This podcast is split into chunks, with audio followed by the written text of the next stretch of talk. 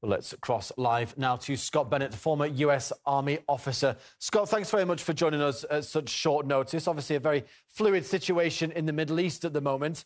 Um, now, the Houthis, that they've been targeting civilian cargo vessels now for months. I guess it was only a matter of time until the, uh, the Western forces stepped up and hit back.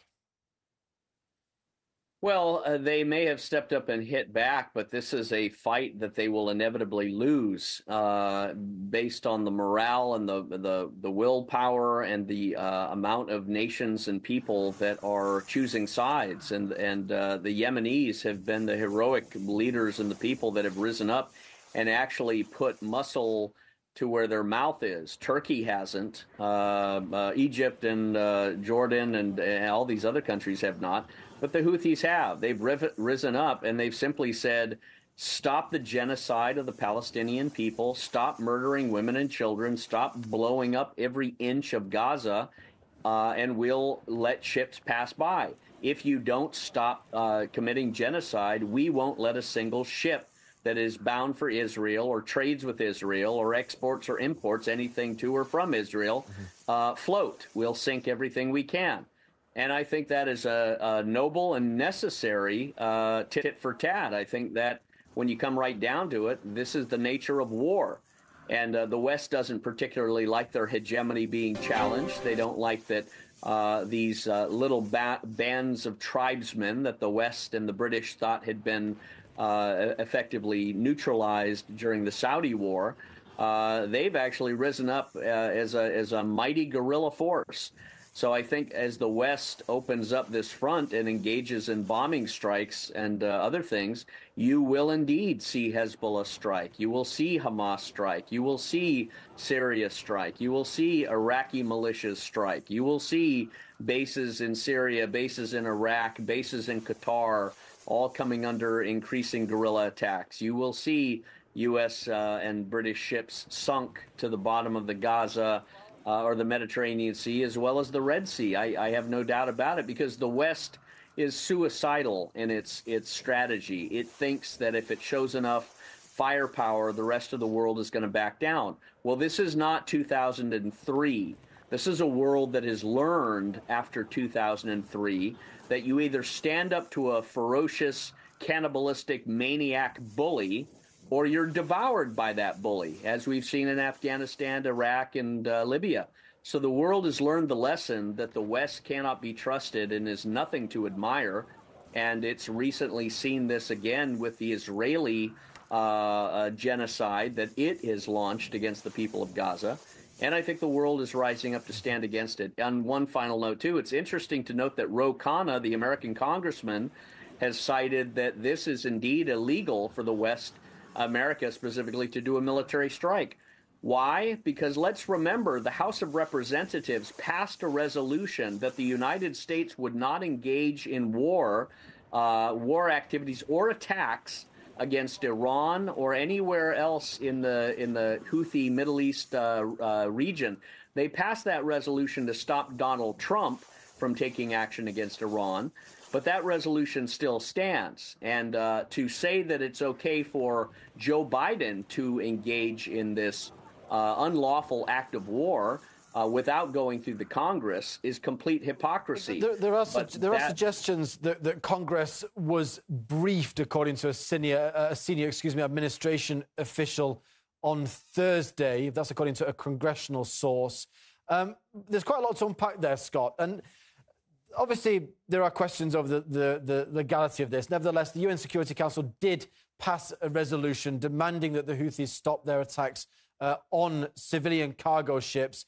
And whether or not they're just targeting civilian Israeli ships, um, it is disrupting cargo shipping worldwide, forcing uh, many, many ships to go around the, the Horn of Africa at great expense and time.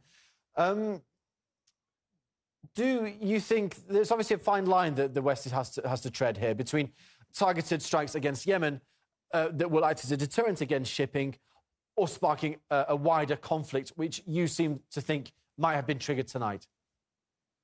Well, I do because I know the the maniacy and the the arrogance, the hubris that animates the British and the American war planners. These fools in Pen- in the Pentagon, such as Lloyd Austin uh, and others, who have arrogantly presumed that the rest of the world will bow down if America floats aircraft carriers and woke rainbow flags next to the red, white, and blue on their military aircraft.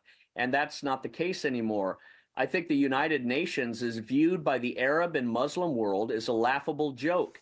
I mean, look at it from their point of view. How could you possibly respect the United Nations or the United Nations Security Council when they fail in the basic dignity to stand up for women and children that are being genocided and murdered? This is not a war against a military targeting other military members. This is the Israeli Defense Force with a lot of other uh, Indian uh, Zionist mercenaries playing a role and others, waging war and blowing up buildings of children, blowing up schools, blowing up hospitals, murdering uh, countless civilians.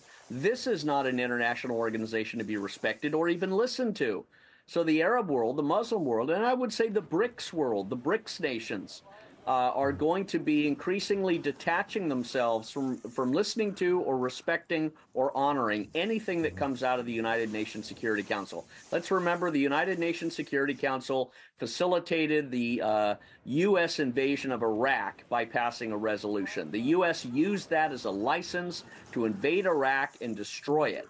So the United Nations passing this kind of a resolution against the Houthis is simply a setup for a larger war that the U.S. is going to try and trigger against Iran, uh, Yemen, uh, Syria, as the Israelis have been goading and trying to prompt the, the Americans to do.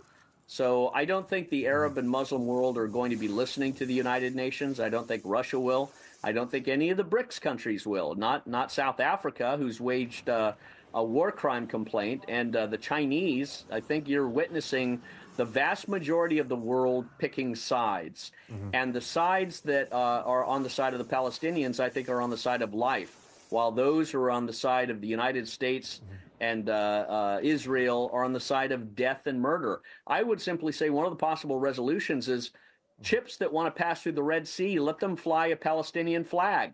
Let them fly a BRICS flag. Let them fly some sort of a flag that would show the Yemenis that they stand with Palestine and that might uh, allow the ships mm-hmm. uh, that are are uh, you know in on good standing to pass through and mm-hmm. trade. But I can understand the Houthis stopping every other ship because if they're not stopping the genocide, they're aiding and abetting it, and that's probably what the Houthis are thinking. Well, we'll have, certainly won't have to wait long, I don't think, until uh, we find out what the response is from the Houthis to these attacks. Uh, Scott Mark Bennett, former U.S. Army officer, um, I'm sure it won't be long as well till we have you again on the programme discussing this situation. Thank you. Thank you.